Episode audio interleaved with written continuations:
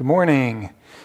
Hey, before we jump into the message today, we had kind of a special announcement. And so I'm going to ask Brian Dillon to come on up here. Brian is our student minister here at our Teays Valley campus. He's going to kind of lead the way on this announcement. So he was all the way in the back. We'll just wait for him. just play. I don't know if you've heard, Steve, but that bumper video is short. Yes, it is. Very short. At least this is the last week. Uh, well, uh, I am here uh, to tell you all today about uh, a new position here at Gateway, and that is the position uh, of executive minister. This is a position that uh, we are creating as somebody that will go across campuses and help uh, help Dave Stoffer, our senior pastor, uh, take the load off him a little bit as the church has grown, which has been amazing. Uh, a lot of his day to day and administrative activities have started to crowd into the senior pastor and kind of leading us as a church. And so uh, the elders have decided that uh, they wanted to create this executive minister position. Now, the reason that I'm telling you about this is because uh, this week it was announced to the staff that I am going to be uh, that executive minister. And so. Uh, uh, he, he got boos first service. I know. So I changed how I let in. I should have done that. Can we go back? Uh, no. Uh, so, but that also might mean they, they don't like me as much. I don't know. Uh, there so, are more students in here. As part. As part of uh, that, that means I will no longer be uh, the full time student minister here at Teays Valley. and uh, and so uh, this starts uh, as long as everything as the world doesn't crash financially here in about what uh, two weeks. but as long as that doesn't happen, then I will continue on with this January first, and so I'll be here for the next couple months uh, and making sure now. Part of that is the interesting part about this is as the exiting student minister, uh, I would be helping Steve find my replacement. But now, as the incoming executive minister, I will also be helping Steve find a replacement. So it's kind of double.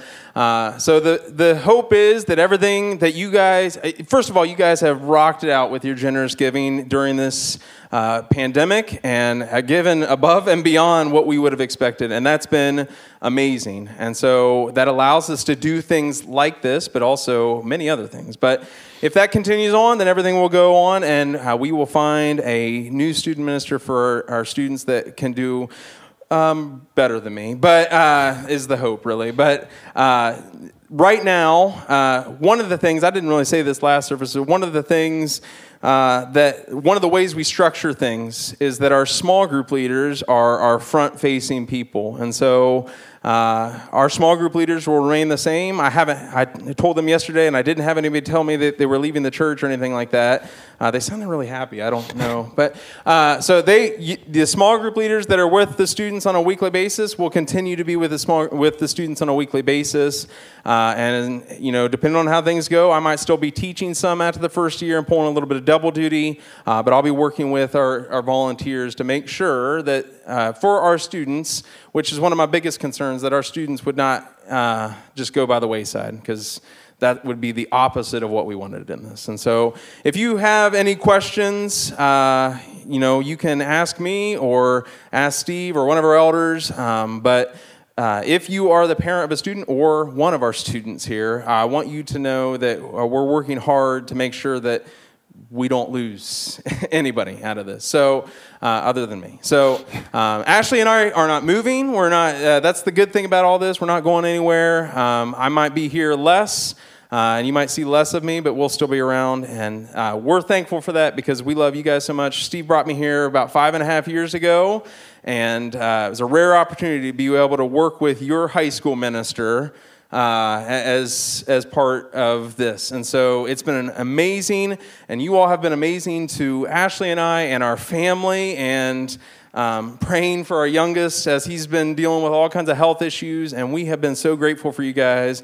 Uh, and so, uh, usually, when you get a new position in ministry, you have to move somewhere, and that means starting over with relationships and everything. And so, this has been an awesome opportunity where, yes, it's a new position, but I get to stay uh, close to you all. And so, um, yeah, that's, uh, I, am just, I'm excited for the opportunity, but also I, I, said in the first service, I don't know if my heart's quite ready fully uh, for leaving uh, my students. And, and, so that's, uh, that's kind of where we're at, but uh, thank you for all that you've done for us and my family. So.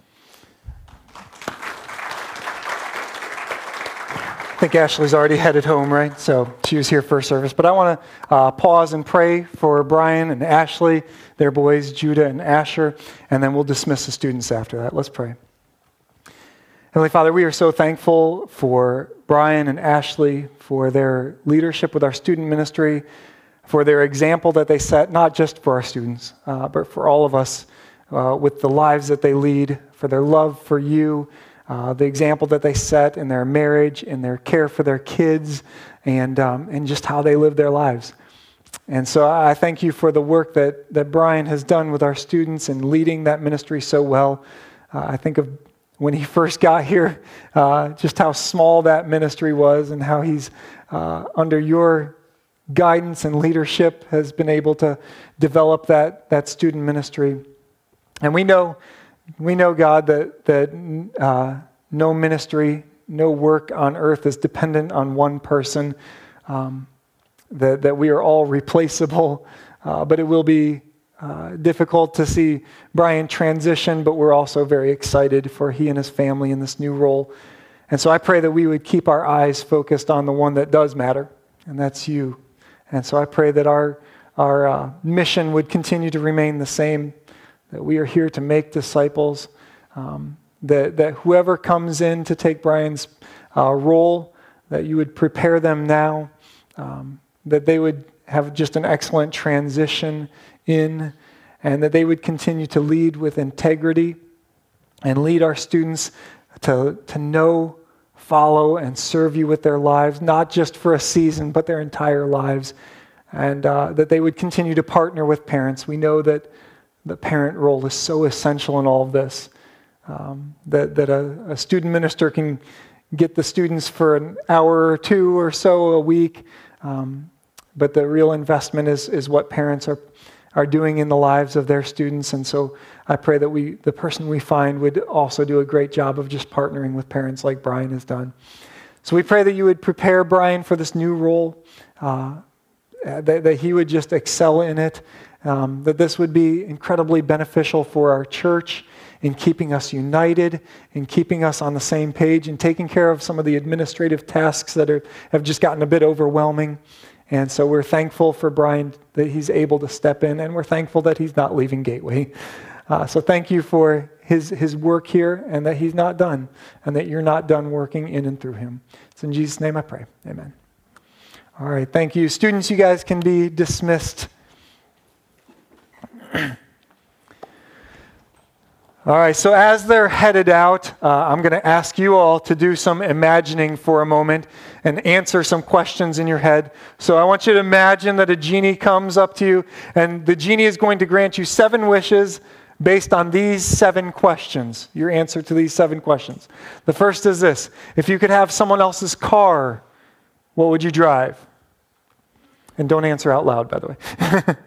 If you could have the home of anyone, where would you live? If you could have anyone else's abilities, mental, physical, spiritual, emotional, what would you want? If you could have anyone else's physical appearance, who would you look like? Again, don't shout out Steve, okay? Don't say. If you could have anyone's possessions, what would you want? If you could have anyone's spouse, who would you be married to? If you could trade lives with anyone, who would you trade with?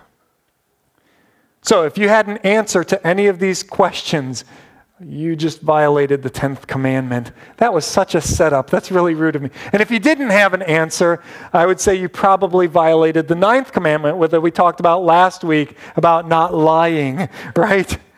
So, since the middle of August, we have been in this series called Your 10 Greatest Challenges, where we've been studying the 10 commandments in Exodus 20. And as we've said, these commandments establish the framework for our relationship with God and with others, and they are a reflection of the nature and character of God. And today, today, we finally get to the 10th commandment. So, let's read it together. We're going to put it up on the screen here. Let's read this together. You shall not covet your neighbor's house. You shall not covet your neighbor's wife, or his male or female servant, his ox or donkey, or anything that belongs to your neighbor. You shall not covet. So, dictionary.com defines covet as to desire wrongfully, inordinately, or without due regard to the rights of others. To desire wrongfully, to, to desire, to desire what someone else has. Now, that's pretty hard to measure, isn't it? That's pretty hard to, to quantify. I mean, as we've studied these other nine commandments, all of those commandments, at least on the surface, they deal with external things, right? Like you could identify a specific behavior that violates what God says in those commandments. Think about taking the Lord's name in vain. You know the behavior that, that violates that. Breaking the Sabbath, murder, stealing, lying. All of these are behaviors that can be seen or heard. But this commandment is different. This commandment deals with thoughts and attitudes that are hidden away in our mind and in our hearts. And though we may not be able to see them externally, if, if someone is coveting, we can't see it, coveting can be the cause of the behavior that violates all the other commandments. How so? We know this because all behavior gets its start where? In the heart. In Deuteronomy 5:21, coveting is defined for us in this way. It says, You shall not covet your neighbor's wife. You shall not set your desire. I like that, setting your desire. You shall not set your desire on your neighbor's house or land, his male or female servant, his ox or donkey, or anything that belongs to your neighbor. In James chapter 4, verse 2, we read further about this, this desire that leads to behavior. He writes, You desire, but you do not have, so you kill. So you have this desire, and then it, it results in an external behavior. You covet, but you cannot get what you want. So what do you do? You, you quarrel and you fight. The desires held in the hidden places of our heart are only known to God and ourselves. Others may not know it. You know, my neighbor would know if I stole his car, or at least he would know someone stole his car. I kind of think I'd be a really good thief and not get caught. But he would know that his car is at least missing. My, my, na- my neighbor would know if I lied to him. He may not know it's a lie, but he would at least be able to hear the words that I said that were a lie. But my neighbor would never know if I coveted his car or his wife or his paycheck. In fact, nobody knows the thoughts of our hearts and our secret desires unless we tell them. It is only God that knows. So I think we tend to believe, though, that in the Old Testament era, God was only concerned about behavior and he was not interested in the heart. You know, some people think that, that God somehow changed his mind halfway through the Bible, and that only when Jesus uh, came around that, that he was interested in the impulses that are behind our behaviors. But that's simply not true, is it? It was God in the Old Testament who told Samuel that he was not choosing Jesse's oldest or tallest son, Eliab, as king, but he was choosing the youngest, David. And here's what he said He said, Do not consider his appearance or his height, for I've rejected him. I've rejected this oldest son. The Lord does not look at the things people look at, people look at the outward appearance. But the Lord looks at the heart. And so in the Sermon on the Mount, Jesus made this connection crystal clear for us when he spoke not just about the letter of the law, but about the spirit of the law. That God has always, always, always looked deeper than the outward behavior of the law. And this is exactly what we see in the 10th commandment it's about the heart, it's about desire. So when the Bible talks about the heart, it's not talking about just this physical organ in the chest. We know this, right? It's talking about the center of a person. And we still use this language today. We'll say something like, well, we really need to get to the heart of the matter. Well, we need, what we're talking about is we're trying to get to the essence, get to the source. So the Bible talks about the heart as being the source, the center of a person. It uses the word heart some 900 times. And the issue with coveting is a heart issue, it's a heart desire. It's an internal issue that leads to an external action. And here's something important for us to know that God doesn't just call us to do right, He calls us to be right. He doesn't just call us to do right, but to be right. He looks at the motives behind our behavior and he calls us to purify our heart. And so, for the past nine weeks, for each command, what we've been doing is we've been connecting a challenge to that command, and we want to do the same today. The last challenge today is a challenge with contentment. And the challenge is to be satisfied with Jesus. To be satisfied with Jesus. You know, there, there are many who claim that there's nothing different about the Ten Commandments than the normal structure and framework of, for, for other religions and cultures. They basically try to equate all religions as the same because all religions, you know, basically tell us not to murder or to steal or to lie and things like that. But that, that, that conclusion is, is so far off base because this 10th commandment, it changes everything, doesn't it? You won't find other moral codes and religions that are trying to govern the inward desires of people. You just won't. Christianity teaches, again, the people who do right things morally, ethically, spiritually, those people who do right things, they're still in need of a Savior. Think about those of us who are gathered in this room today. I, would imagine that for the most part, we, we, we do a lot of the right things, right? We do a lot of right we do a lot of external good. I mean, except for Tim, right? Tim's the worst, but I'm just playing. but, but we are people who do right for the most part. You know, we go to church, we try to keep the commandments, we try and live right. We're, we're blessed with material things. I mean, I know it's been pretty crazy with this whole virus thing, but in general, we live a pretty good life. And if we're not careful, this, this makes it difficult then for us to realize how much we need Jesus. There, there's a little bit less of a desperation, isn't there? When we read through the Gospels, we see that the first people who responded to Jesus were primarily the down and out of the world the prostitutes, the sinners, the tax collectors, the poor, the oppressed. And as I read that list, it's, it's far different from the lives most of us live. And if we're really being honest with ourselves, I would suspect that most of us we don't really feel a desperation of need for a Savior like they did. We tend to see our faith, our, our religious behavior, as something that we offer to God. Like, here you go, God. Aren't you glad I gave this to you? As something we're presenting to God as something great. And so then when we mix a little bit of our faith into that, we feel like we're in pretty good standing when it comes to final judgment. And so, this challenge today, this really could be the, the challenge not only of our lives, but also for an entire generation of American Christians to be satisfied with Jesus. Like Jesus plus nothing still equals everything. How many of us could really say that? To, that, that we don't want for, that we don't desire for more and more and more because we have all we need in Jesus think so many times we want to add to that equation, don't we? So, to help us with this challenge, I want us to examine two men in the Bible who are a lot like us. The first man's story is found in all three of the synoptic gospels. So, synoptic just means similar. so, we're talking about Matthew, Mark, and Luke. And, and it's the story of what we call the rich young ruler.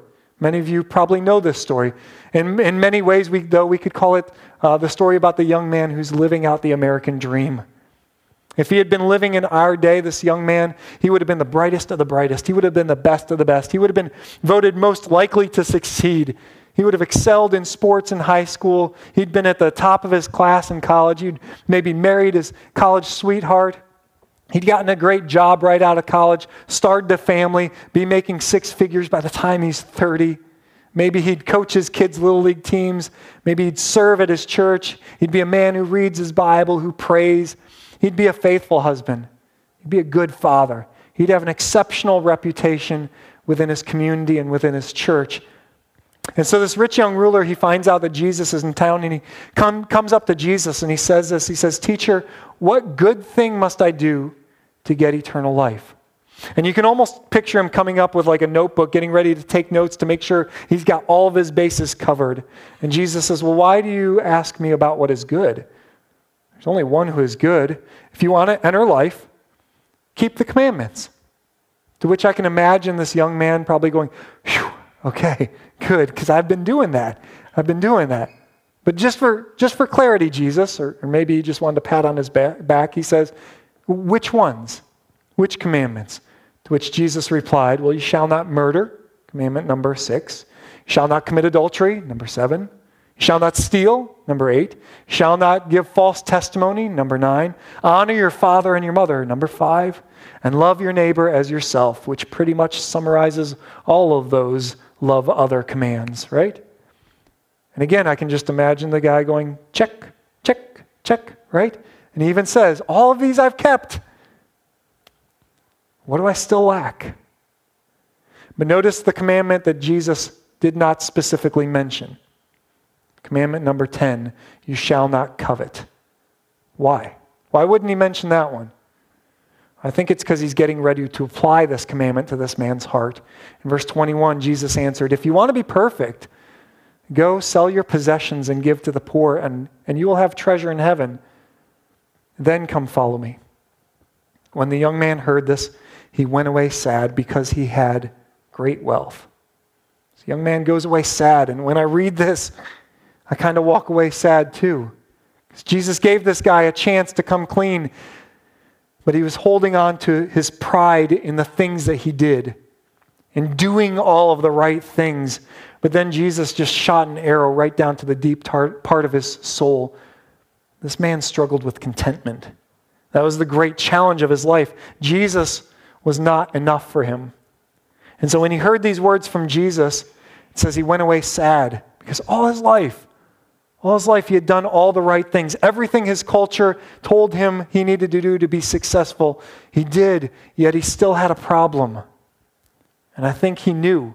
I think he knew he had a problem. I think he knew that someone, something was missing. He just couldn't put his finger on it. Maybe that's why he, he said, Well, what is it that I still lack? What do I still lack? Why is it that I keep doing all the right things, but I still feel a little bit empty? On the outside, everything looks right. How come on the inside there feels like there's something missing? You see, it was a problem that didn't show up externally, it was a heart problem. And listen, if Christianity was just a program for promoting good behavior, all that would matter would be us doing right things, and, and it would be no different than any other world religion. But it is different. God calls us, again, not to, to do right, not just to do right, but to be right. The heart of our problem is the problem of our heart. So let's look at another man in the New Testament who fits this profile of the rich young ruler. In fact, there are some who have actually speculated that the man I'm about to talk about was the rich young ruler when he was younger. Now, that's purely speculation, but this man's name was Saul of Tarsus, or you might know him now as the Apostle Paul. So, like the rich young ruler, he had kept the commandments all his life. He was born into a wealthy family, went to the best school, studied under the best and brightest minds. He became very influential even at a young age. In fact, you can read all about his credentials. He writes about them in Philippians 3. Basically, Paul was saying he had it all education, citizenship, standing, prestige, power, influence, religious piety, reputation, leadership. He had it all. Everything that people in his world would look for, would want, he had it.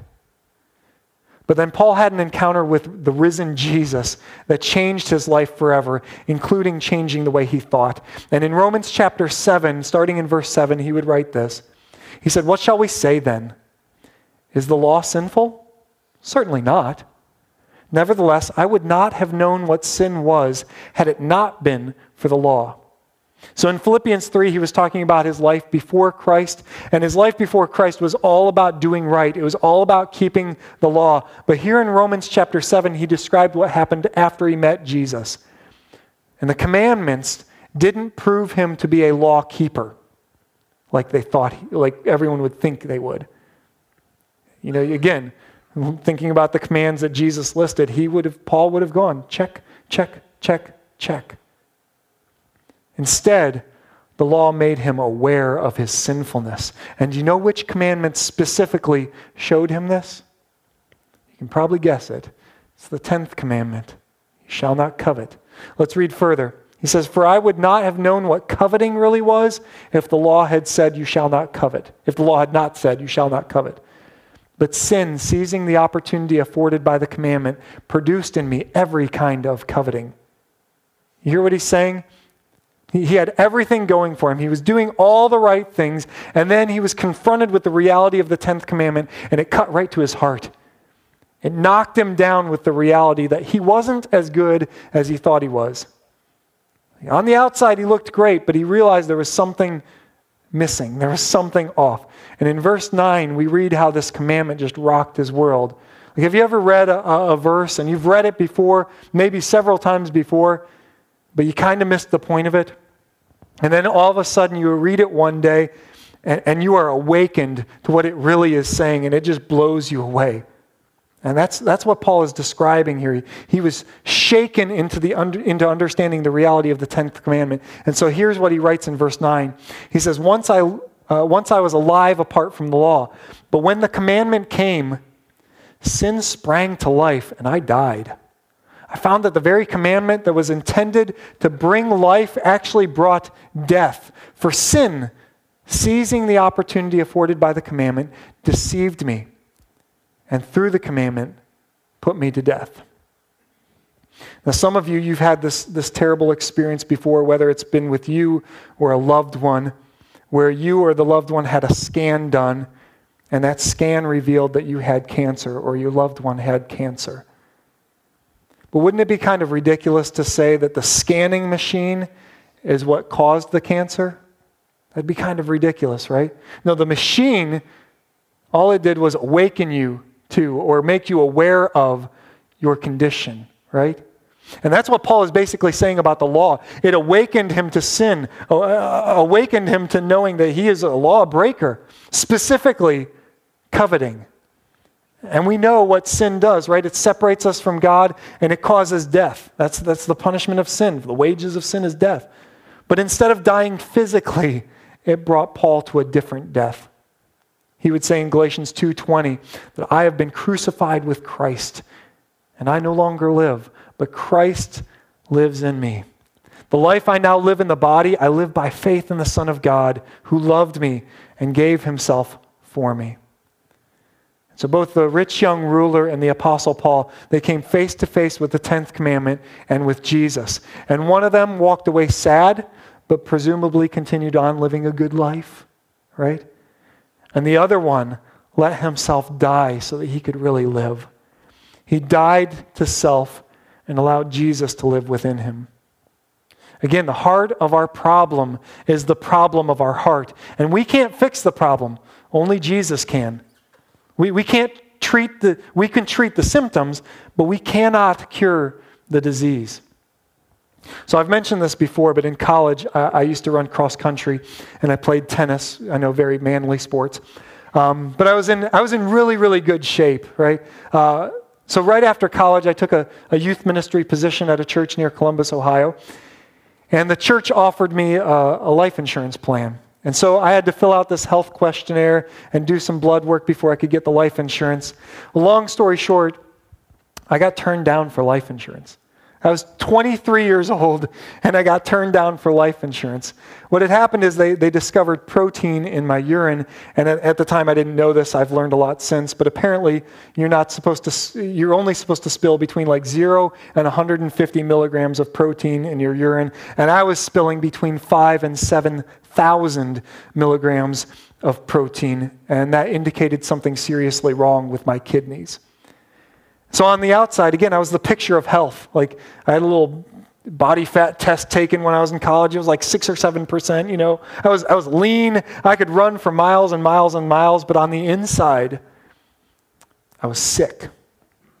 In fact, my nephrologist told me that if I didn't get things under control, I, had, I, I would be on dialysis in five to ten years and waiting for a kidney transplant. So again, here's the thing: on the outside, this wasn't showing up. I had no external symptoms. I wasn't tired or fatigued. I wasn't jaundiced or anything like that. I didn't even, I didn't even have a local doctor at the time when I found out I, why I got turned down. They had to like send my medical records to my pediatrician up near Cleveland because I hadn't been to a doctor for years. I just, I didn't need to, right? So I met with a, a nephrologist, a kidney doctor, And I, I asked this nephrologist, what can I do? Like, what can I do to get things right? Like, can I exercise more? Just change my diet? Whatever, you know, what, what do I do? Uh, I wanted to take care of it, right? And of course, exercising and eating right are good things to do, but my problem was not something I could fix externally. My problem was on the inside. I had to get to the source of the problem, and there was nothing I could do on my own to fix this problem. Isn't that frustrating? You, you ever had that and you're just like, I'll do it, I'll do it, whatever you want me to do, I'll do, and, and there's nothing you can do to fix it. And so all, all, all that could happen was my doctor prescribed some medicine, and that medicine was supposed to help improve my kidney function and uh, slowly would result in me spilling less protein. Um, that process, though, it actually took me over 13 years to get into a normal range. So it slowly went down over the years. What I'm getting is, at is for us. We, we cannot fix our problem with this commandment by focusing on external good, by, by treating the symptoms. In fact, some of us, we don't even have any symptoms showing up, do we? We are externally living right. We are doing all the right things on the outside, but we are not touching the actual disease. It is a heart problem. So, if the heart of our problem is the problem of our heart, how do we change our heart? You know, there were some ancient rabbis who used to teach that there were not 10 commandments in Exodus 20. I'm, I'm not sure if this, is, this was God's intent, but it kind of makes sense, so just follow along with me. Some ancient rabbis taught that there were actually only nine commandments, not 10. And those nine are the first nine that we've looked at throughout this series. And as we've said, those nine are, are externally measurable. But that tenth statement, they would say, was different. As we've said, you know, we've said it's different. It deals with the heart. And also, as we've said, we can't fix the problem of our heart on our own. And so these ancient rabbis taught that there were nine commandments, and that if we, if we follow these nine, if we don't bow down to any other gods, if we, uh, if we don't put any other gods before the one true God, if we revere the name of God and don't take his name in vain, if we honor the Sabbath day, if we love God and we find our delight in Him and our satisfaction in Him, it will produce a love for people. And in that, we will honor our parents. We won't murder. We won't commit adultery. We won't steal. We won't lie. And as we delight in God's law, and as we find our satisfaction and contentment in Him, then the 10th commandment, they, they would say, isn't really a commandment. Instead, the 10th is, an, is a reward. It is a reward that He will change our heart and we shall not covet. We won't want for anything else when, we, when our delight is in Jesus. The psalm, psalmist summarized it so well in the most famous psalm, the 23rd psalm, and you all have heard this before. The first verse, he starts off by saying, The Lord is my shepherd, I shall not want. Or, The Lord is my shepherd, I shall not be in want, some translations say. With Christ as Lord and leader of my life, when I'm delighting in Him, when I'm finding satisfaction in Jesus, then I will not want for anything else. That that's the reward for finding contentment and satisfaction in Him. I won't want what others have because I have all I need in Jesus. I will not want for more and more and more of the trappings of this world. I will want more and more of Him. Right? And then the trappings of this world will not, no longer be a pursuit of mine. For I have all I need in Christ. So I want to pray this morning.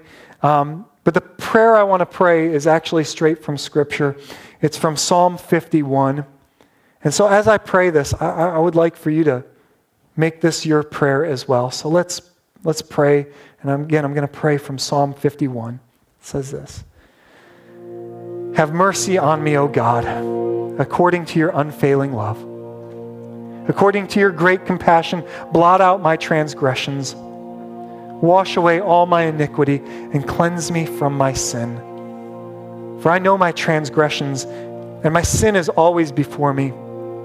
Against you, you only, have I sinned and done what is evil in your sight. So you are right in your verdict and justified when you judge. Surely I was sinful at birth, sinful from the time my mother conceived me. Yet you desired faithfulness even in the womb. You taught me wisdom in that secret place. Cleanse me with hyssop, and I will be clean. Wash me, and I will be whiter than snow. Let me hear joy and gladness. Let the bones you have crushed rejoice. Hide your face from my sins and blot out all my iniquity. Create in me a pure heart, O God, and renew a steadfast spirit within me. Do not cast me from your presence or take your Holy Spirit from me. Restore to me the joy of your salvation and grant me a willing spirit to sustain me. Then I will teach transgressors your ways so that sinners will turn back to you. Deliver me from the guilt of bloodshed, O God, you who are God, my Savior, and my tongue will sing of your righteousness. Open my lips, Lord and my mouth will declare your praise. You do not delight in sacrifice, or I would bring it. You do not take pleasure in burnt offerings. My sacrifice, O God, is a broken spirit, a broken and contrite heart, you, God, will not despise. Amen. And so this morning we want to offer you a, an opportunity to respond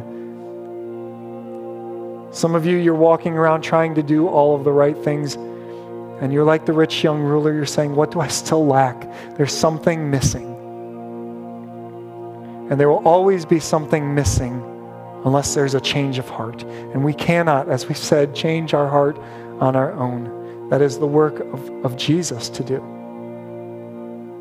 And so, until we uh, submit to the Lordship of Jesus Christ, rather than the lords that we are submitting to right now, whether it's we're making ourselves Lord or something else Lord in our lives, we will always have an impure heart. But when we turn our lives over to Jesus, submit to Him, trust in His work that He has done, when we confess Him as Lord and repent of our sin, turning away from it and turning to Jesus, when we are cleansed in the waters of baptism, we are given a new heart, a change of heart, a, a purified heart. And that's when real change happens from the inside out. So if you have never done that before, we want to offer you the chance to respond today. Or if you just need some prayer, I'm, I'm going to be up here to your right as we sing this last song, and I would love to, to talk with you about what that means. Will you stand and sing with us?